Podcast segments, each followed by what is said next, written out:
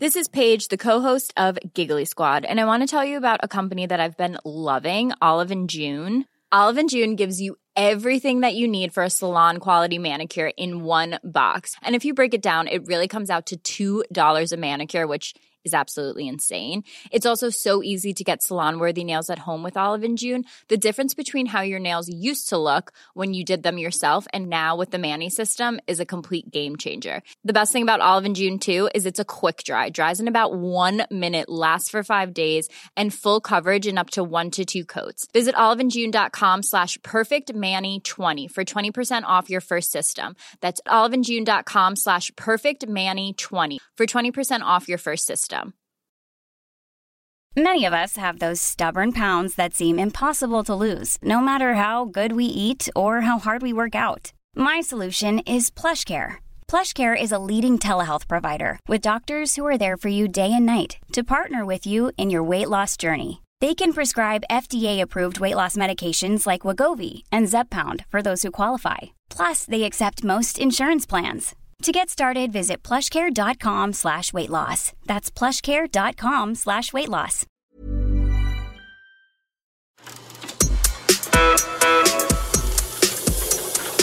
This is the Mark Bouris Podcast.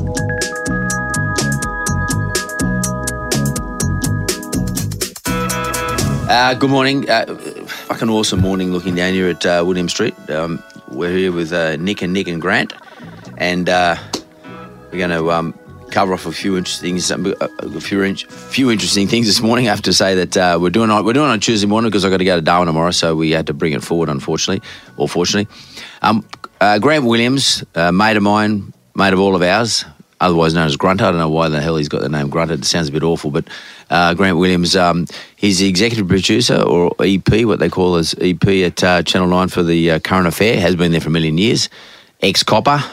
Uh, I got to declare early that he's mates with a lot of my cop mates, and um, so we got um, sort of close relationship here.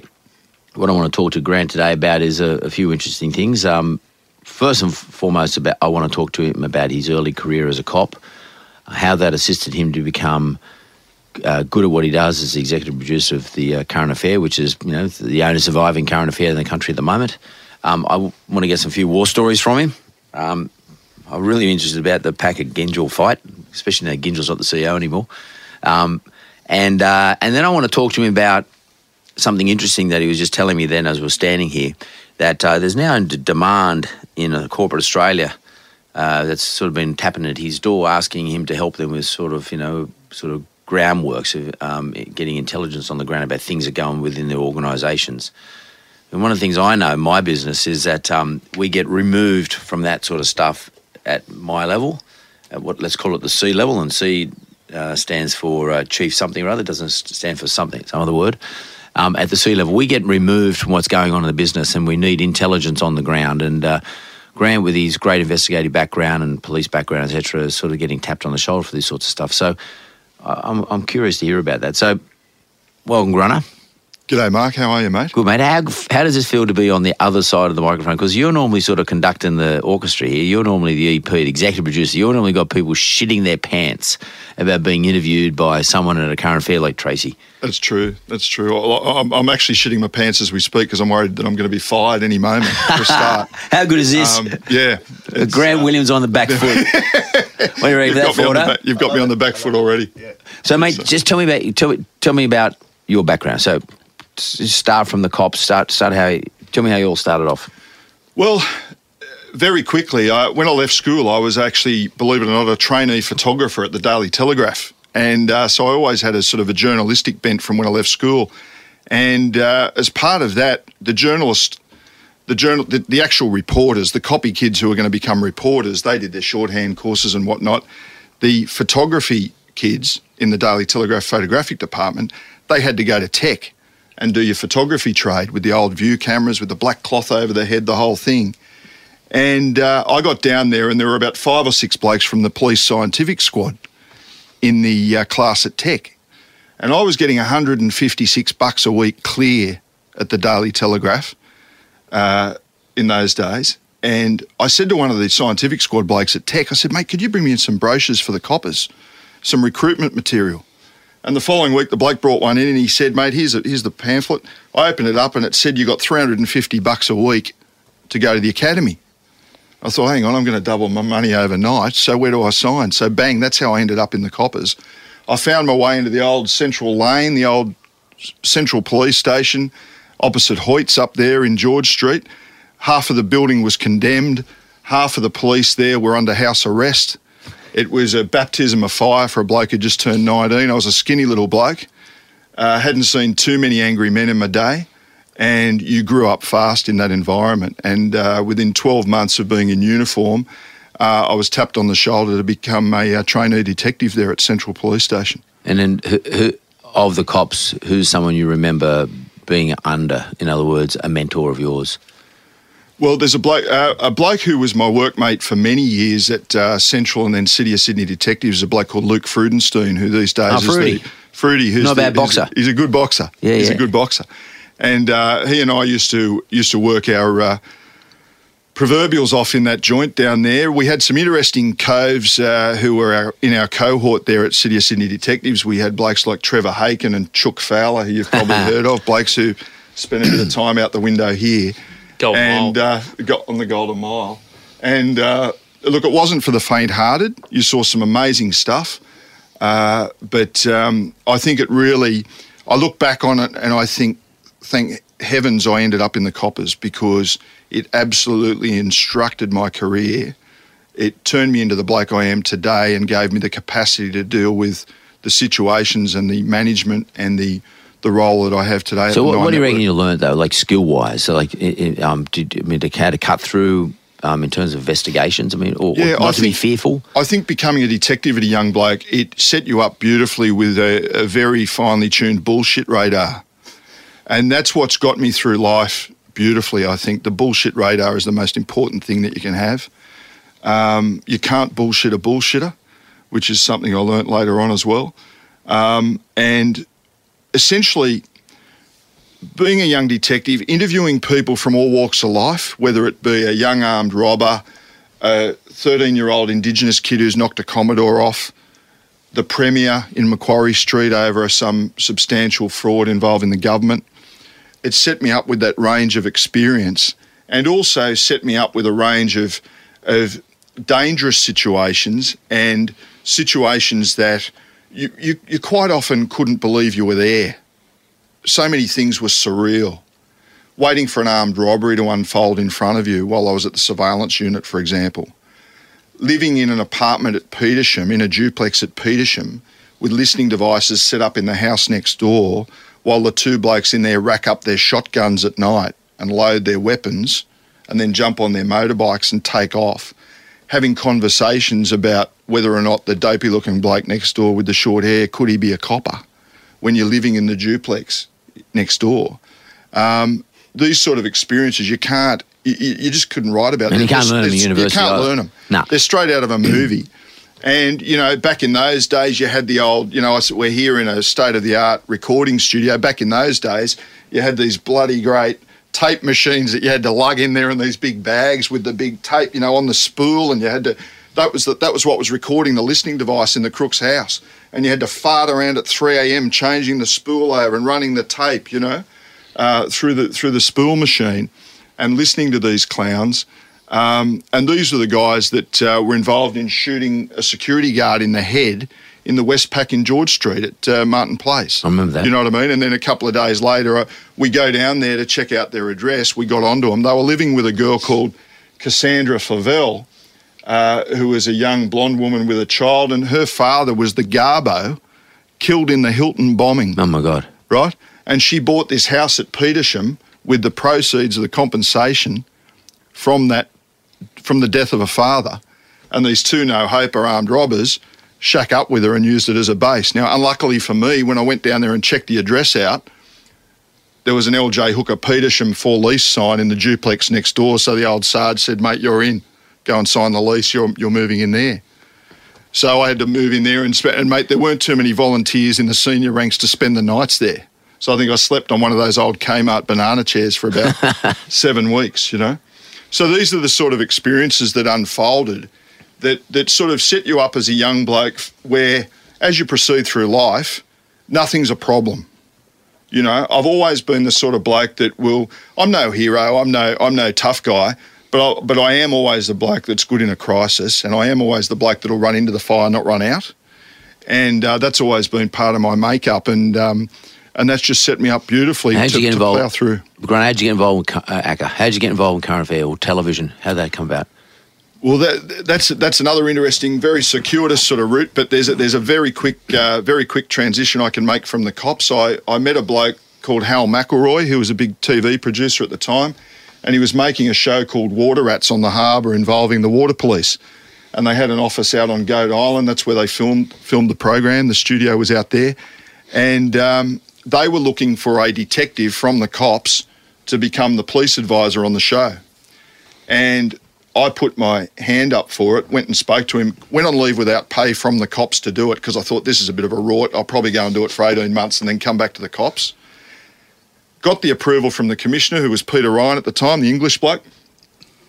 Went off to Water Rats, did that on leave without pay for a while, working for Hal McElroy, and then thought, how good's this? How good's this TV caper? Colin Friels was the lead actor at the time. He got cancer. Steve Bisley was brought in as the lead actor. I thought to myself, this show mightn't be long for the world. I will decide what I'm going to do in terms of going back to the cops or not. So I resigned from the cops. I took a leap of faith. I went and worked. I went, I went and did a full time course at the Australian Film and Television and Radio School as a producer, which was then at Macquarie University. It's now over at Fox Studios. I by then had a, had my first baby, had had a, had a kid who was only about four months old, uh, so needed some income. Was doing the full time study, worked for the Maloney family at night in various pubs around Sydney to to pay my bills. It's old Cyril. Yeah, and uh, and Kim, and uh, worked for them. And then as part of my attachment, uh, sorry, as part of my course at the film school, they sent you to nine. I put my hand up for nine to go there on on a, on, a, on an internship for four weeks, and the first two weeks they put me with Reg Livermore at a show at a show called Our House. And next thing I'm up at this is the copper who's gone from you know living next locking up armed robbers and God knows what. I'm up at Katoomba with Reg Livermore looking at his collection of French fabric, right. In his wardrobe, you know what I mean, and we're out, and and and I actually Is that it? And I actually did. Is that what you want to tell and us? I Grant? actually did. and I actually did one of the first ever stories that Jamie Durie did on TV about indoor plants, would you believe? And I'm thinking, well, I don't know if the French fabric, the indoor plants, I don't know if that's quite my bag. I went down to a current affair and uh, I was aged 30. I went down there for some work experience at, at ACCA. And um, I just thought, I reckon I could bullshit my way into this joint. And so I just went my hardest, pretended I knew what I was doing. I was the oldest work experience kid they'd ever seen, and uh, and just went out and just had a go. Interviewed blokes, went on the road with the camera crews, just did everything like I'd been doing it for months. Pretended I knew what I was doing, and fudged my way through. And then eventually, um, one of the senior blokes, this old character in the office called John Muldrew, he actually pulled the boss aside and just said, Look, I've been keeping an eye on this young bloke, this work experience bloke. I think you should grab him. And what, unbeknownst to me, a few of the cameramen had also been to the boss and said, Mate, this bloke, if he doesn't know what he's doing, he's, he's putting on a fair, fair show, pretending he does. Um, and then next thing they tapped me on the shoulder and they said, Look, there's been a heap of redundancies here. Uh, we haven't got any money to, to hire you, but if you want to hang around, you can. So I worked for another six months for nothing and kept working in the pub at night and um, ploughed on there. And, uh, and then, you know, nine or 10 years later, I was running the joint. Did you work under um, Hurley? Yeah, under Hurley back Yeah. in those days. So he was the first bloke to hire me, Hurley. And, uh, you know, Mike Munro and Ray Martin were the hosts back in those days. And I worked with Munro extensively. And, uh, and, and a short time later, I was made Munro's producer.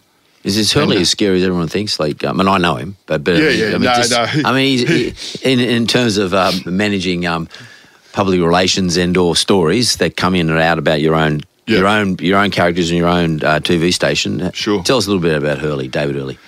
Well, David Hurley, he's, a, he's, he's quite a renaissance man. He's a bit of a legendary character in the Sydney media. He he uh, he was actually one of Neville Wran's press secretaries back in the day, and he sort of uh, he came through the old Telegraph, and um, he was just a bit of a character, and, and found his way into Channel Nine. He's always got a story, Hurls, uh, and he's a tragic Tigers supporter.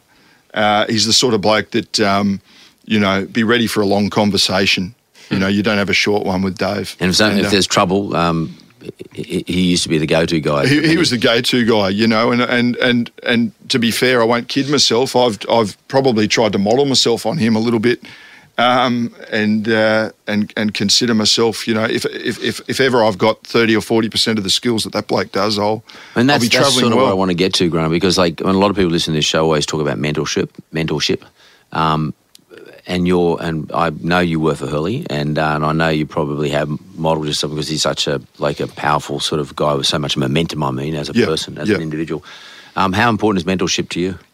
mentorship is huge. You know, I, I've been a bloke who uh, I've always run. I've always run whatever I've done at nine. I've always run it like the family business, and I, I treat it like it's a, it's my brand. I care about it immensely. I'm working on it 24 hours a day.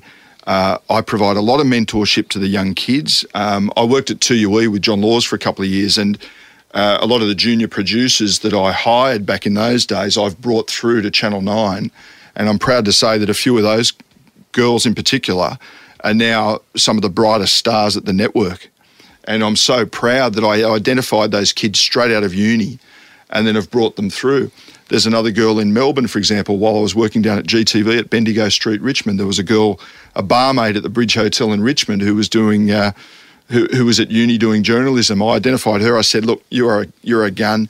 Get out of the pub. Get out of uni. Come and work for us." She's now one of the brightest stars on air at Channel Nine in Melbourne, and reporting uh, every night of the week on the 6 p.m. bulletin. So, I've I've loved identifying the new talent and mentoring them all the way through and always respecting and remembering the opportunity I was given, albeit at the age of 30, but by a bloke like Hurley who took a chance on me and said, yeah, this bloke might be a goer. What's interesting is you said uh, you've always thought of the business as your own and your own brand. I mean, I'm always talking about when you're employing people that you've got to employ people that think like they're the proprietor.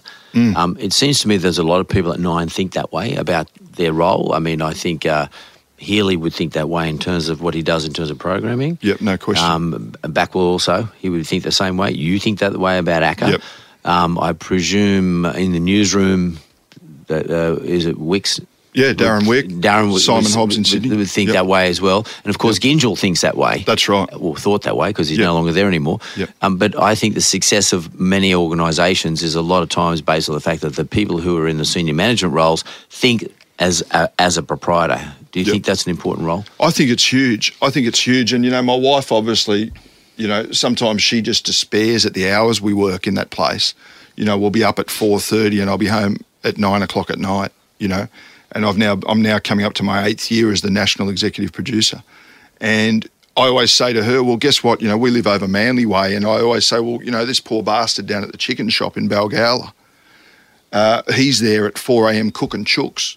And he, I see him when I get when I drive past at night. He's still there at nine o'clock, pulling chooks off the rotisserie and probably having to turf them and turf out half the salads he's got in there. And he's trying to make a quid as well. You know what I mean? And if he can do it, I can do it. I'm, I'm, I'm running an iconic national TV show that's been around for 40 years. And as a custodian of that, I'm obliged to actually run it like it's my own business. And if I don't want to do that, I should get the hell out of it. I think you should piss off. I agree Yeah. with that. I mean, 100%. And we, I just touched on it. Um, I, mean, I can't go past quickly asking you about the Packer Gyngell punch up or whatever that we probably don't shouldn't be calling it a punch up, but the, the, the scuffle. The scuffle, yeah. Can you? yeah. I mean, out of just out of interest. I mean, what everybody wants to hear about it. I mean, you but you're right there. I mean, you're well, you weren't there on the day, but you you have a very close connection with both individuals. You know both individuals very well, particularly one of them. Um, you guys covered it off. Tell me about it. Well, you know, it, it's. I th- I think ev- look, it's it's no secret that a lot of us at nine absolutely, you know, have the greatest respect for David Gyngell, and and I think you addressed it. You were sort of hinting at it before. There's another good reason why I run or have run the business like it's my own business because of that bloke Because he let you do it, because he lets you do it Yeah. and he knows and mate he'll ring you and he'll kick you in the ass and you know why you always run it like it's your own business as well with Gyngell because he watches your product he knows your product and you can't fudge he's not he's not ringing you up saying uh, oh mate I watched the current affair six weeks ago and I thought it was pretty shit he can tell you what was on last night down to the each commercial break right But uh, but look, I think it was one of the more interesting episodes we've had at Nine with with, with the video and. Uh, and and and the, and the get hands stills on that the become video? a- well, well, look, the, the whole thing was, you know, people, you know, it's it's been well it's been well documented that um, uh, the paparazzi were hanging around at James's place with a view that they would try and get shots of Miranda Kerr uh, uh, returning to Sydney from the states with um, with with James, and uh, what transpired was that there was a Channel Nine news truck, a, a link truck, parked up the same side street. Innocently, because the young bloke who's on call lived in this, lived up there. He's just a Bondi resident, right? So James automatically thinks, uh, "Oh, hang on, they're all over it." Channel Nine sent a truck down here. They're trying to stake out the joint, trying to get Miranda, and um, Ginge knew nothing about it. No one at Nine knew anything about it. I was with him Yeah. now before having He was, yeah, exactly. So he's in the surf. He jumps out. He gets these cranky calls from uh, from James saying, "Mate, what are you doing? Piss the truck off," kind of thing. And he and he had no idea. He had no idea what it was all about.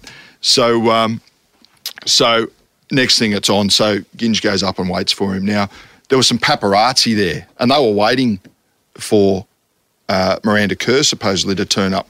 They didn't realise that uh, this bloke in the tracksuit was David Gyngell. They just saw him there. So they actually thought they had shots of a hobo attacking James Packer. is, the, is the reality of it, you know, because he'd been on holidays and he had the big beard and everything and he was in his tracky dacks and whatever. Anyway, so cut a long story short, it ends up in a situation where these a, a huge number of still photos and video is is made available by paparazzi. And on the this was on the Sunday afternoon. Of course, on the Monday morning, I land in the office and it's on for young and old. And we've got I've got this paparazzi girl coming into my office and she's got the uh, she's got all the stills and all the video. Do you buy it from her? How's it work? We could have you could have. right. They wanted they wanted Big Biscuit obviously to. to How much are you talking for? Oh, you're like talking you're talking two hundred and fifty grand or thereabouts, that? right? Now, of course, we're, we're talking about a public company here, and, and look, look, we jokingly we went up and we had a we had a meeting. You know, there were various. You know, we're obviously it was, it was a bit of a crisis in the in the in the in the scope of the Nine Network. Let's be fair, but Ginger's the sort of bloke he's going to come straight out and say, "Yep, this happened. I had the blue. I apologise. Dumb thing to do. All the best. Move on." You know, there would have been some CEOs who would have said to me, "Mate, buy that at all Bury costs. it. Bury it. Don't care what you pay. Bury it. It's gone, right? And then we'll worry about it later." But that doesn't, you know, this, this it's is a great Gyngell. lesson. It's not Gyngell. It's a great lesson in life.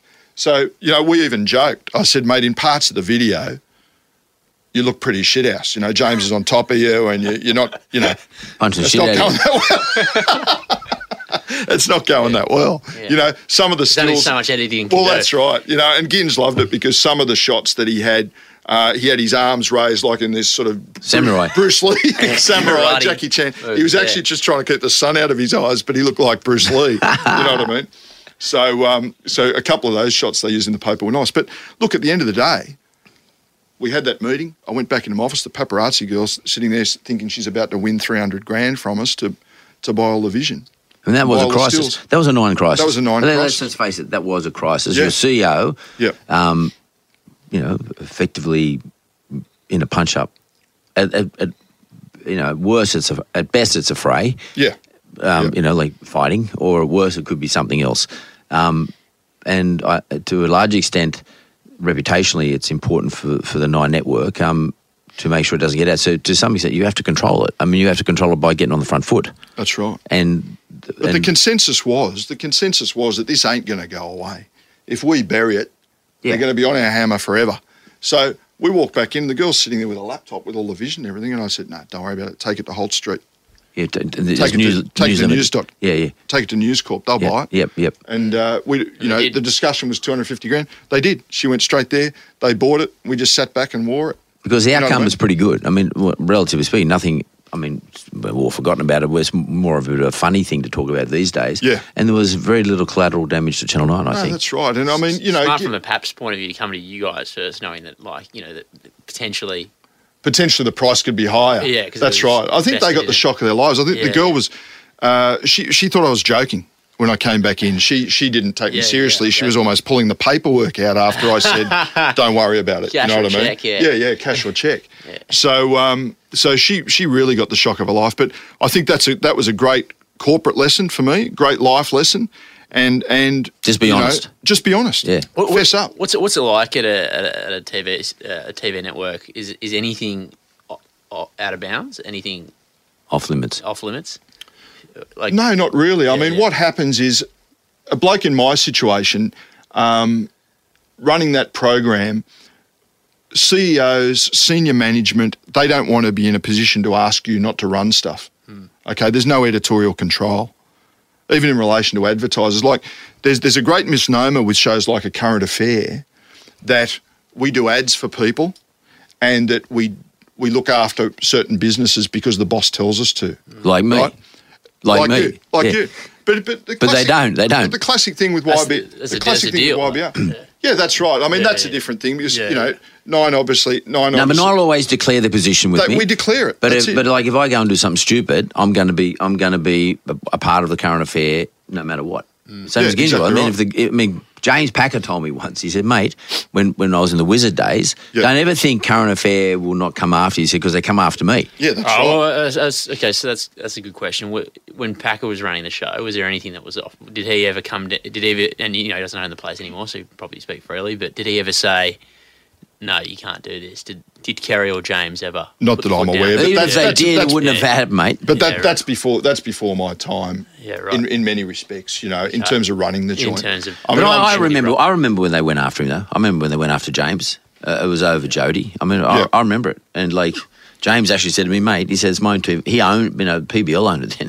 Mm. No, it wasn't owned, wasn't in the different sort of environment as it is today. Because like News Corp, it's a very different story, right? Like Rupert, you know, anything that. Oh, look, it's all about look, it's all goes, about right? it's all about what's going to rate on the night too. Yeah. You know what I mean? And we have to we have to be aware that like in those days with today tonight on air or whatever seven news, they're going to go nuts. And the Nine newsroom, for example, ran the Ginge Packer Blue. Okay, but a current affair doesn't need to then turn up with it for another seven minutes because we haven't got the vision and the stills. If we bought those, if we decided to buy them, we would have run them. You know what I mean? Do you, do you have to pay, you had to pay News Corp though, right, to run? I mean, not ACCA, but like Channel Nine in general had to pay News Corp to run the photos and. No, no. What I'm saying is, no. What I'm Yeah. saying is, the paparazzi then went to News, Talk, News Corp and did the deal with them. Yeah, sure, but they po- paid the po- two post that, do you end up? Pay, I mean, you pay a diluted. not- Oh obviously well, not the no, under fair 250, but- dealing. No, no, under fair dealing in that situation. Okay, Once right. they've been published, you can, you can um, Yeah, under fair sure. dealing, you could then run, you can, you can then run that material, Sure. elements thereof. You know what I mean? So, You know, Grant, so- all that experience, mate. You know, some of which is a lot of fun, um, some of which is very stressful. What is now? What are you now seeing in corporate Australia? Because that's what I, that's really what I wanted to talk to you about today. I mean, I, I'm actually fascinated that you're now seeing corporate Australia tap you on the shoulder and say, "Grant, we need some help with something or other." Tell Yeah. me what that is. Yeah. Well, look, I think it's. I, I think interestingly, what I, what I've got, I think a couple of people, you know, words got around about my sort of skill set, as it were, and having. No, no, just not be too uh, conservative, mate. Yeah.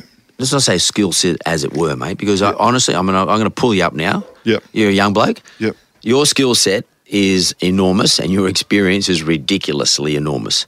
So people are actually asking you because of who you are, not because of your, as it were, mate. You've got a bloody great skill set. So let's not undersell yourself right now. I actually want to hear what what is corporate Australia trying to get from you.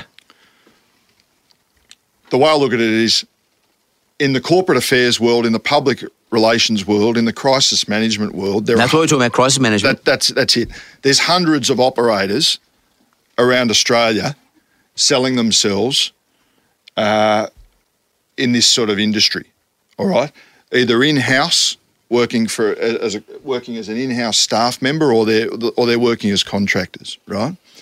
And I think word's got around to the extent that well, there's not too many of them who've charged people with murder, run the John Laws show, and run a current affair for donkey's years.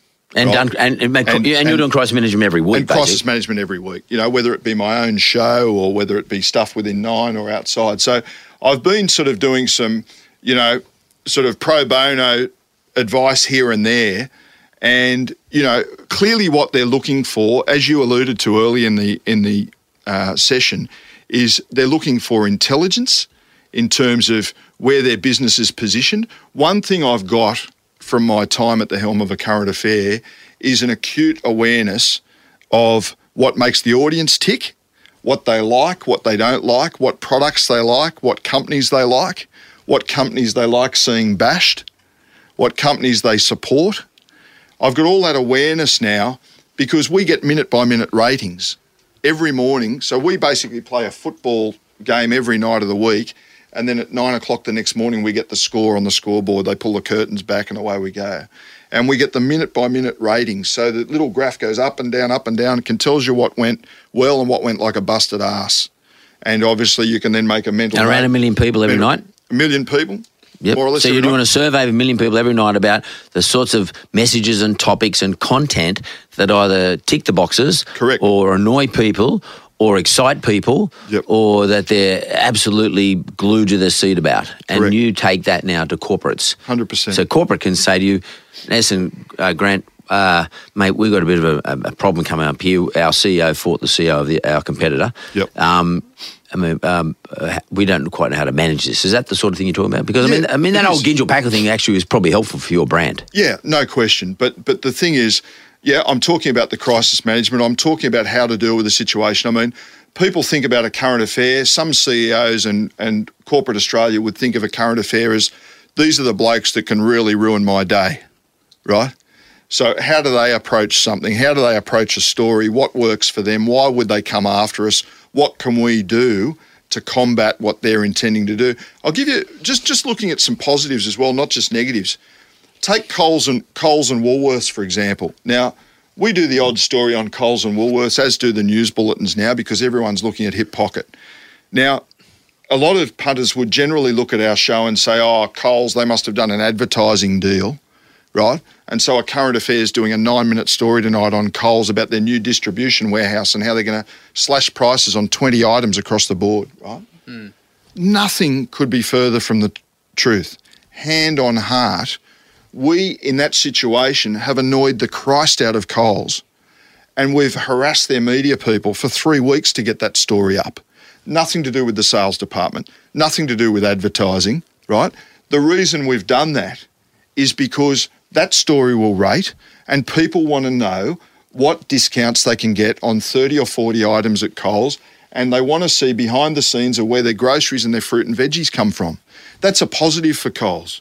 So we almost have to bring them we have to bring them to the barrier kicking and screaming and then deliver them a 9 minute product and they look at the story afterwards and say we should have been going, we should have been hassling a current affair for a month to get that story done, but it was the other way around.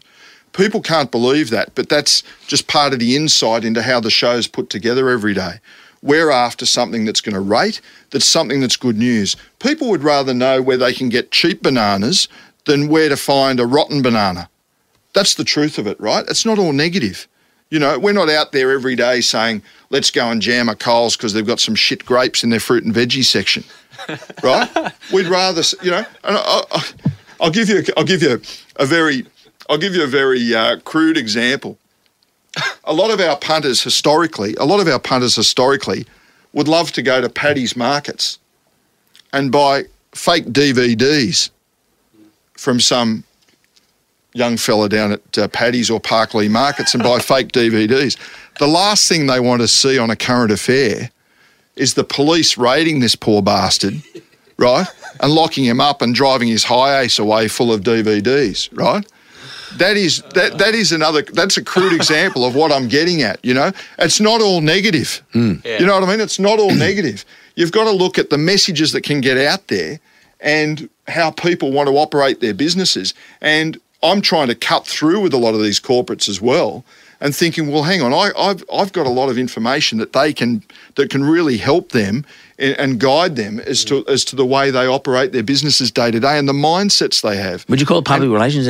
Is it what is it? What do you call it? How do you look- describe? look, give I- me a couple of words. I think it's I think it's almost I think it's brand enhancement, it's brand protection. It's it's almost brand guidance. You Yeah, know what. I mean? I like guidance. Yeah. Guidance. Yeah, yeah. Um, I'm not suggesting I'm the or even coaching, brand coaching. brand coach. I'm not suggesting I'm the first bloke to think of this, but what I'm saying is, there's if there's hundreds of other blokes out there and, and, and, and women in the marketplace doing it, then surely I've got something to offer in terms of the the. Uh, So how do you how do, how do you get how do you, how do you gather all that information? So obviously, come you you know that IP is is is acquired through your work at nine. Yeah, Backer. that's right. Like how do, how do you stay on trend? You get like a you know a million pro- young producers out there just the finger on the pulse. Trying That's right. Well, what we do, and- yeah, no, it's not. It's not like that. It's basically because I've got a situation where I'm looking daily at the ratings performance of the program. Yeah, yeah, yeah. I'm looking at the historical. One thing about when you when you've had a couple of years of reasonable uh, ratings, reasonable success in the role, it's very hard to step back. It's very hard for management to say, "I'll rip this bloke out of here and give him something else to do," because they know uh, the management know that you've accumulated this knowledge along the way. You've acu- you know what works, you know what doesn't work. You've got a really good sense of the place. And one thing about a current affair each night, it's almost like being the head programmer at the network on a small, on a micro scale, because the head programmer at the network is plonking his shows right, one by one, trying to work out where to put them, where to fit them, which ones will work, which ones won't, which one he'll put last, which one he'll put first. That's what we're doing every night with a half hour of television.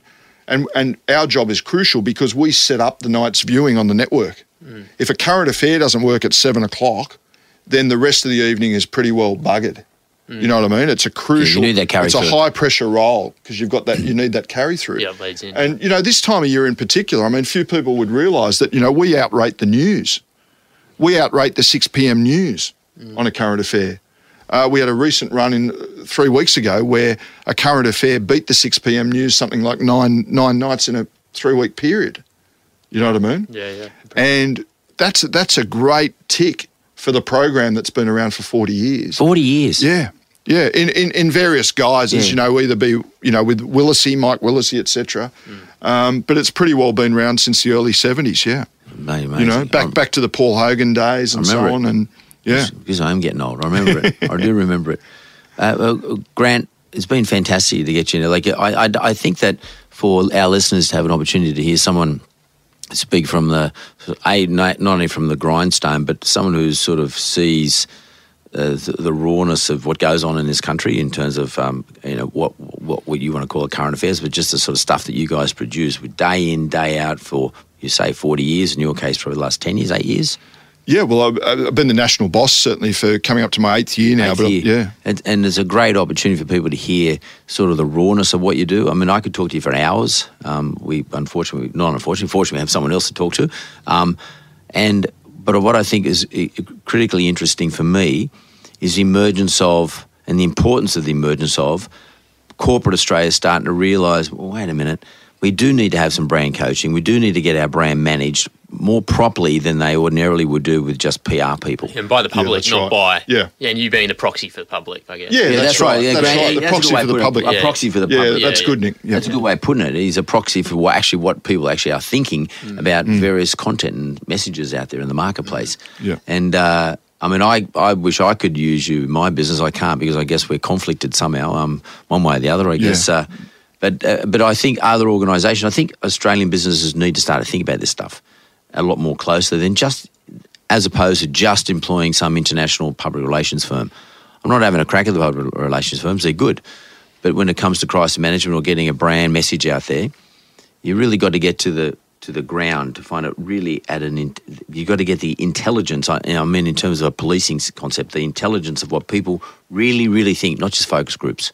Yeah, I think I think it's all about street smarts, Mark. You know, and I'm not trying to pump my tyres up, but at the end of the day, it's it's it's a question of where you get your information from, and you can have a PR person that's never worked a day as a journalist or as a day as a copper, and they come in, they're straight out of uni, they've done a PR course, and if you get you you can employ them and rely on them for all your guidance, and and, and I wish you all the best with that. You know what I mean? But uh, but I'm I'm I'm seeing that you know a couple of people are tapping me on the shoulder.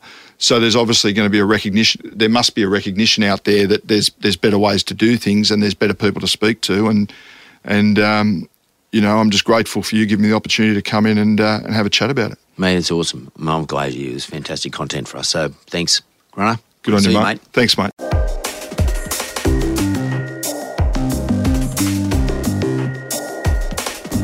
So we've got Amber and Grant here from Creators Academy. Um, Amber uh, was desperately trying to get an Uber pitch on last month.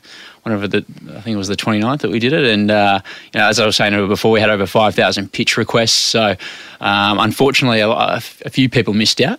But about four thou- about four thousand nine hundred and fifty something.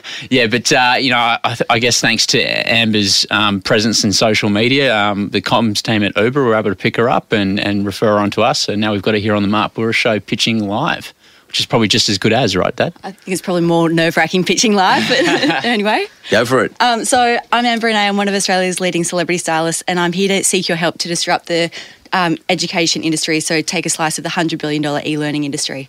So my platform, the Creators Academy, is my e-learning platform that allows leading industry influencers to share their real-world uh, business insights with people who need to quickly learn new skills to adapt to rapidly changing business models. So So, look, based on the uh, work we've done to date, the traditional education market is um, fit for disruption. Um, you know, it's a model that sort of hasn't ca- caught up with the current sort of new, um, faster business um, environment. Um, you know, they're currently offering courses at sort of one size fits all. It's still that sort of death by whiteboard presentation um, mentality. Um, they're not really using um, new technologies as well as they could be. Um, the content's not meeting industry needs, so we've done a lot of work with colleges um, and TAFEs and um, other learning institutions, and they're really screaming out for sort of industry um, hands-on um, skills, um, but a lot of their courses are still being put together by um, lecturers and educators who don't have that uh, skill set.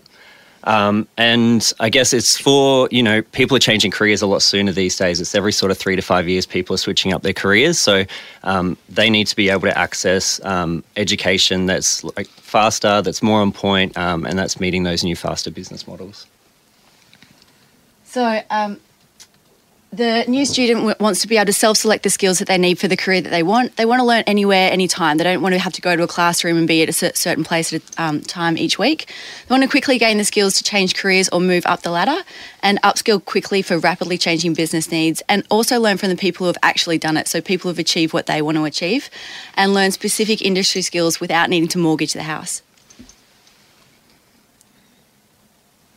Um, so, the Creators Academy is an online training program. It's available to anyone, anywhere globally. It's taught by business leaders who have achieved significant industry status, and I guess that's probably the most um, uh, biggest significance between us and the traditional model of education.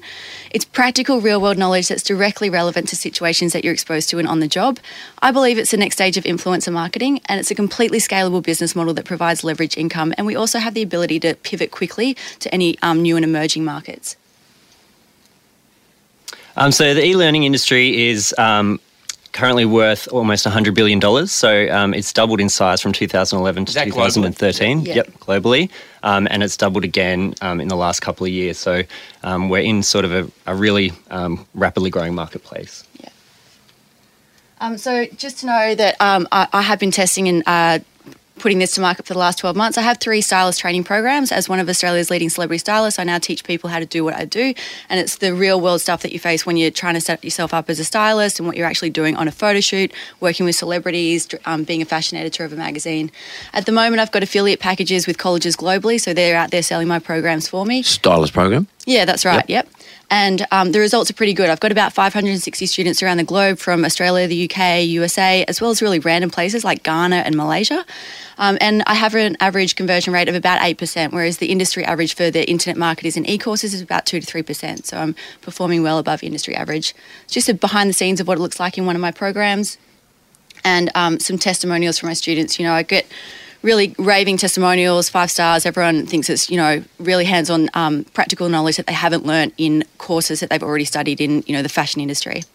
Yeah, so a lot of the um, people that have done the course so far have actually studied somewhere or are studying somewhere, but they're actually not getting the sort of um, hands-on, real-world experience that they're after, and so that's why they're joining this kind Can of. Can I just course. interject? If, if, if I'm taking your course, what does that consist of? What does it entail? Like, Yeah, so they're video modules and downloadable templates. So you s- log into my platform, and then you uh, it's self-paced learning. So you can just log in and do the courses at your own um, speed, and then you get a certificate at the end.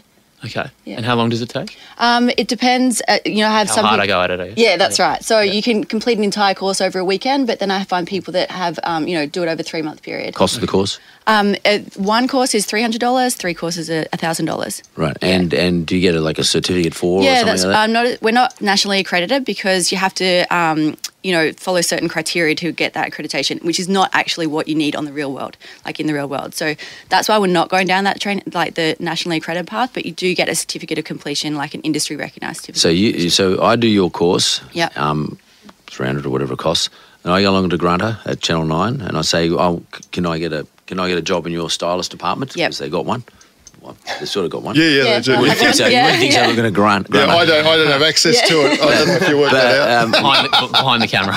would, would I get a job? Would I be able to get a job there, or how does it work? I can teach you how to get- freelancer, or how's it work? Yeah, that's right. So in my training programs, I teach you how to approach someone like Grant to get a job. So what sort of um, follow you're going to need, how to approach them for an internship, all those sorts of things. And do you get? Do I? Will get- doing your course, so I get the skills to do it? yeah, that's right. well? Yeah, exactly. Like, I mean, So- the skills not just to approach them, but the skills. No, that's right. to- So- what is a stylist? Tell me what it is. a stylist is someone who um, you know dresses people for a living, I guess. So I teach you how to you know source the products, what colours suits um, what sort of people, what um, shapes suit what sort of people, all those sorts of things. It's, it's not makeup or anything. No, it's fashion. Fa- Fashion. Yeah. Okay. Yeah, so, so Yeah. pardon, pardon my ignorance. Have you considered that uh, a course like that, whilst aimed at the specifics of being a, an industry celebrity stylist, sounds to me like it's the perfect course for a 22 year old girl from Sportsgirl to do to be able to sell product and to be smart about how she goes about retail. Yeah, exactly. There's What, what about people just that just are conscious about their their, their, their image, you know, and, and looking good, right? That's actually a course that I've got in development at the moment. So I've Why got two courses that are going to be pitched to um, ev- you know, people that want to dress themselves. But this is sort of separate to the Creators Okay. Academy. But yeah, it's in development. The other thing is it's for um, people that want to start their own business as well. So it's providing all of those skills that Amber's learnt over the last five years or that any influencers learnt over their lifetime um, to enable someone to quickly start a business. So getting straight to the point of, you know, startup. So, by the way, you just said something very interesting. Grand influencers. Please tell me what, what, well, tell our audience what you mean by influencers and uh, why are you an influencer? Either one of you. Well, I don't care. yeah. Oh, I mean, I guess an influencer is someone who has succeeded in their chosen industry and who now has sort of influence over the market within that industry. So, Via um, social. yeah, via social, yeah. So I communicate to an audience of about 70,000 people on a daily basis across my blog, social and YouTube channels. Right. Um, and that's been built up over, you know, the last uh, five years or so. Um, How did you build it up, Amber? Can tell me? I mean, because Uh, there's a lot of people. How old are you? 30-ish. okay, you're, a- you're a kid, right? Young young person, um, and a lot of people in your in your age group are thinking, God, I'd love to have seventy thousand people follow me on Instagram or wherever it is, Twitter. I don't know what where across what what media you use. Um, how do you build that? Yeah, I mean, I guess there is a lot of analytics behind it. I'm a civil engineer by trade, so I'm really interested in data and how things are put together. So, um, uh, Instagram is my biggest following. So, I've done extensive online training programs as to how to succeed in Instagram. There's a whole lot of data and analytics that you can look at on the back end about what time to post, when to post, which hashtags to use, um, which content gets the most likes, which content gets the most shares, all that sort of thing. And did So- you? And okay, did you build some sort of algorithm out of all this? I mean, did you actually sit down and? Algorithms out there. Yep. Yeah, but that's actually a great opportunity for a course. And so one of the courses that we want to do is how to succeed in Instagram, how to succeed in YouTube, those sorts of Okay. things, which is what people actually want to What know. do, what do you these think the big point of difference is between you with you know seventy thousand people in in your network and someone only has I don't know five thousand, and you know, I I as a layperson can't tell the difference. Like you know you're all quite all quite glamorous people and you you know wearing good stuff and you're looking good and all the rest of it. But like what's the what's the difference? The discerning factor that separates someone from five thousand to seventy thousand. I think if you look at feeds, if you pull up a feed of someone with 5,000, the feed of someone with 70,000, there is a significant difference. So all of my photos are professionally taken photos. Like they're no, not just, you know, me having a selfie and it's grainy and out of focus. Like they're really professional photos. So you have So- sommone following you around, like I have a camera and a Yeah, tripod. It's Okay, right. painfully, yeah, painful, yeah. Okay. And we'll get one today, don't worry. Okay, cool. Yeah, yeah okay, because because I, can I, I mean, I always. I, I've been told I'm a bit of a, uh, I can be cynical about things, and sometimes some people have said to me, "You can buy followers." I mean, is that true? Yeah, absolutely. But then you can tell that there's um, no engagement and no influence over that market. So it's really no point in doing it. Yeah, a person with 5,000 followers could have much more engagement than a Yeah. person with 70,000, so they're more valuable. So when you become an influencer, is it about the engagement you have with the number of people you have, or is it engagement, um, or is it more about numbers? I believe it's more about engagement. um, I don't think the industry is quite there yet. I think the industry is looking purely at um, numbers, but um, I definitely think that's the way the way it's going. You know, people are going to start looking at well, where is your influence? Is it in Australia or is it internationally? You know, when you posted a comment, um, posted a photo, how much you know, uh, you know engagement did you get? What, what was the buy through? Those sorts of things. I think that's where the industry is going to go. So you're going to run a course um, in in your um, program for people to go and set up, you know, social accounts and how to, how to and, and how to actually optimize it. Yeah, that's right. Yep. So there's one um, that you know that there's, that can happen for sure. But like, like for, for, let's say some 25 year old girl or boy um, is following your programs and they go into the, they find this module in your uh, education program.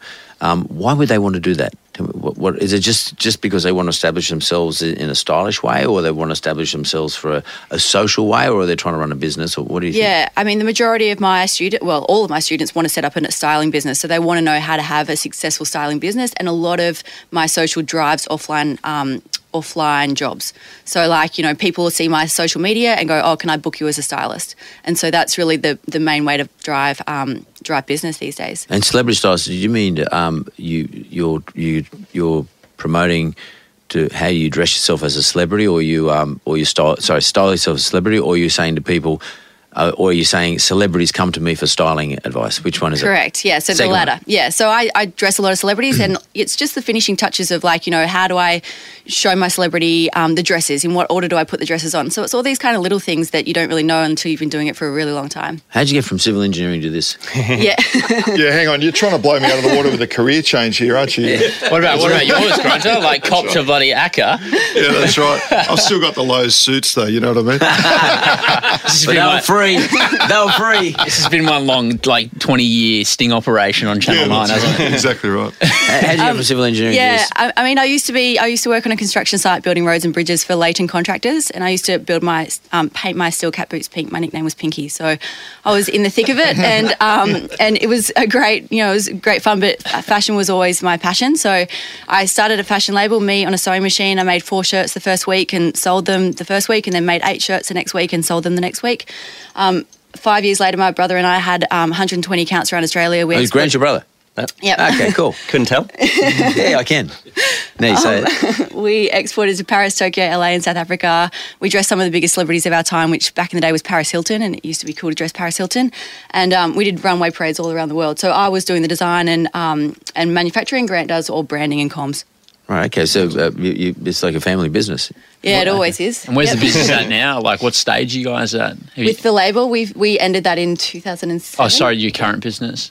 Like, are you guys looking for capital? Or you, I mean, what, what what's the next step? I guess. Yeah, that's right. So um, the next step is building the platform and engaging um, uh, other content creators to come come on board. So um, what I'm really strong at and, and what I've been doing for the last 18 months is like my masters in internet marketing. So I've been learning how to create, market, and grow an e-course. So you know what's the perfect module count in your creation, how to um, communicate to visual versus auditory versus kinesthetic learners. So really understanding that, and then also how to launch a course. So you know I, I launched my courses about a year ago, and I was like, oh, I've got a course, and no one bought the course. You know, so it was I've been like 12 months trying to figure out how to actually market a course and how to get interested students to buy that course Oh, what how need. are you marketing the course? Um, all through um, social, so Facebook, um, Yeah. Instagram, and Google remarketing. so a lot of your um, course participants would come off your social followers. Correct. Yeah. Yeah. Yeah. But also working with affiliates and other partners to drive the courses through their networks as So well. like Uber, for example. Um, more so like fashion colleges, so like um, you know traditional fashion colleges that don't have a styling program. So I'm speaking with them, and they're um, selling my styling program to their existing students, their existing database. Uh, that's a pretty. It's just uh what's sort of cool about this is um, it, it is disruptive in terms. You're right, uh, Grant. It's um, the education industry is like so slow. So So you're not going to go and do a course at TAFE. I don't even have a course in TAFE for this stuff, but you're not going to sit in TAFE for six months, cost you thousand dollars, whatever it is. You turn up to a lecture, and if you don't miss, if you don't get up to the lecture, you miss the lecture. That's right. Then you're behind. Then you're stressed, um, and you think, "What the hell am I doing this for?" Um, this is 24 hours a day, seven days a week. You can pick it up. You can do it again. You can pick it up, pick it up, pick it up. lifetime pick it up. access. Yeah, lifetime access. Um, I guess that it's priced accordingly because Mm-hmm. it's internet based, so you don't have to pay someone to be in a rented premises. You know, at 7 p.m. on a Thursday evening, um, when you're paying them overtime, I guess. So that makes that, that that sort of stuff's pretty intelligent and pretty smart. Um, it's the way things are done today. Um, the demand for styling. Uh, tell me about that. Is there a demand for to be styled or to understand styling today? Yeah, absolutely. So, according to Facebook ads, and you know, because you can target an ad to someone who's got an interest in stylist or who has a job title as a stylist, there's 2.1 million people around the world that want to do it. So, even if one percent of them buy a course, then that's a pretty handy kind of business. Yeah. So uh, and and so where'd you the two point one? So on Facebook ads, you can sort of um, target your Facebook ads to anyone who has an interest in jo- a- as a job as a stylist, or uh, um, anyone who wants to be a stylist. So um, globally. yeah, globally, Globally, yeah. yeah. and Facebook sort of um, Who's your competitor? uh, yeah. So there are two main competitors in the market. So uh, other way. Um, so the uh, first one is Mastered. They launched in January 2014. They're based in the UK. Um, they offer a really time-specific course, so you have to log in at a certain time to do that specific course. Um, and it's really uh, industry-heavy, hands-on. So they've got heaps of great um, um, opportunities within the industry, which is great. The programs are taught by British icons, so like Nick Knight, Sam McKnight. They're big in the UK, I'm sure, but I've been in this industry for 12 years and I've never heard of them here in Australia. So shows that there's opportunity for us to do one here. Their photography course waitlist has 12,000 people on the waitlist. It says so on the on their um, website. If you assume that only three percent of them convert, that's about a $900,000 course because their course is valued at two and a half grand, which I think is a bit above. Is that about? Is that a course about how to photograph yourself? Um, not yourself, no. but so like if you want to be a photographer, Right, okay. yeah. So how to shoot for magazines, Right, right, how to right. shoot advertising campaigns, that sort of thing. So um, and they're fashion industry based. Um, the the American version launched in May 2015, and they have evergreen courses that which are really in What's that called? um, It looks like Scott Cam. It's Dustin Hoffman. Is it? It looks Yeah. like Scott Cam. Has he got Dustin, Dustin, Dustin Hoffman's? Uh, Dustin Hoffman is- Is that his business or he's fronting? No, it? no, he's teaching a, cr- a class. Right. Yeah, So in our model, he'd be an influencer. That's yeah, right. Yeah, yeah, yeah, yeah. So wow, Dustin Hoffman's teaching a class And on. Serena Williams is teaching a class on tennis. Usher is teaching a class on performance. Is, is, is like I'm just sort of extrapolating out the um the, the growth plan for you guys. So is the idea to sort of get as many influences on there teaching their craft Correct. as possible? Yeah. Like and and I guess is there is there like a, an incentive for these guys? To, I mean, like because a lot of them make like a lot of them make good money just flogging product. You know, what I mean that I mean they don't really have a huge incentive to go and create a program of their own and teach teach essentially competitors how to take market share off off themselves, right? I mean, what's how are you going to drive people to, to build programs and to and to be part of your platform with you? Um, yeah, so um, essentially the model that we're looking at is um, a profit share model. So Right. um, working with influencers and um, them getting a cut of actually what they create. Mm. Um, so our role in that will be actually facilitating them getting onto our platform. So helping them um, figure out the content that they want to be teaching, Mm. Put it into a um, I guess plan that's actually going to work for students, Mm. um, and then um, work on a profit share model with them. So that's sort of how we're Partnering up. Yeah, Yeah. Part- partnering up. So do you, ch- you, do you are you chasing the influencers, a- a- a- and or are you waiting for them to come to you?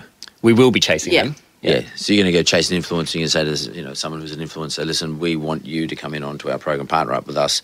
We're going to promote you and your course. Yep. And do you do the course content, or how's it all work?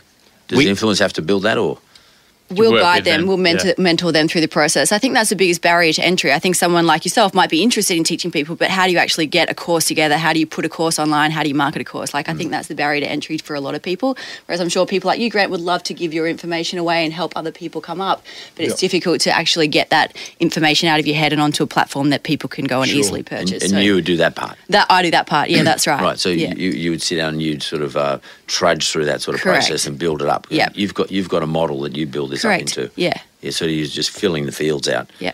Okay. Very good. Very Yeah, so we're going to start with the fields that we know. So it's in the you know fashion, photography, styling, those kind of fields, and mm. then we hope to broaden out to more. Um, How do I'm curious. How do you teach? How do you? How does a lifestyle um, grammar or blogger teach their course?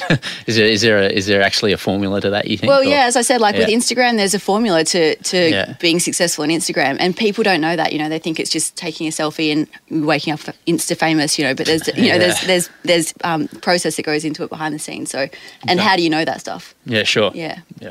Very clever. Very good. I mean, I, I, new world, mate. Yeah, I'm impressed. I'm impressed. I have to say, what strikes me straight away though is that that niche targeting of someone like a, a celebrity stylist. You know, my my brain immediately goes to broader audience. Okay, and I'm thinking immediately of how many kids are working in Chadstone Shopping Centre in Melbourne, or how many kids are at Westfield Centrepoint, right? coming out of school or out of uni or whatever and working for fashion houses or even retail chains, like I mentioned, Sportsgirl and businesses like that.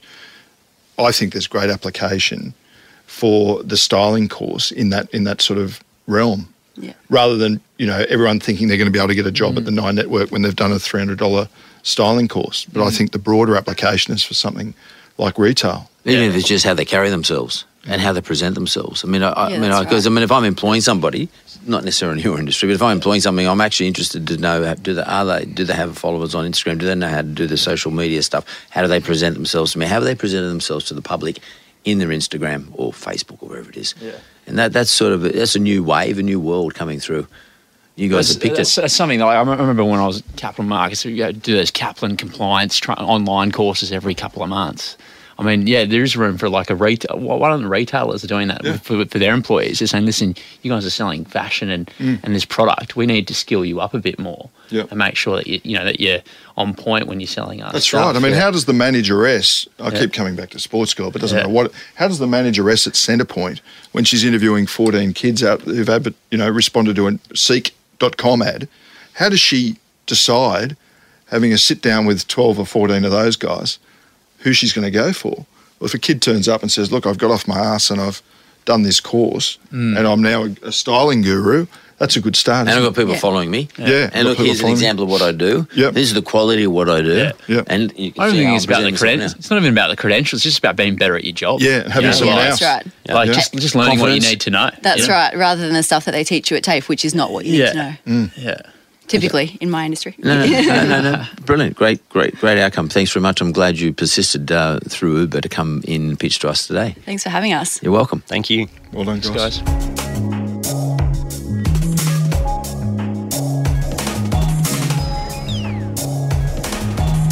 Well, that was really interesting, Nick. Uh, sort of um, um, uh, we had uh, doing telling us about old school journalism and you know old school coppers and uh, what he's taking, how he's taking that to the market now, and then uh, off the, uh, completely diametrically opposed that is uh, well, let's call it modern young school. Um, brand building and young school promotion and young school education uh, taking on um, the education system. That was, was uh, quite interesting to see how they I- interacted and how totally different they were, but both totally relevant. Mate, what's, what are we doing for next week? So next week we've got um, the Minister for Innovation, Wyatt Roy, coming in. I, I'm looking forward to talking to Wyatt.